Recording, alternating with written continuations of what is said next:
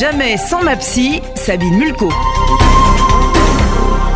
Un des sujets majeurs en thérapie est la gestion des émotions. En thérapie brève et stratégique, on préconise de les accueillir afin de leur donner une place contrôlée et ainsi éviter que les émotions nous submergent. Accueillir les émotions est le maître mot. Et dans ce moment de résurgence de l'épidémie du Covid-19, nous accueillons les nouvelles, les restrictions. Et c'est bien difficile. Notre quotidien est chamboulé.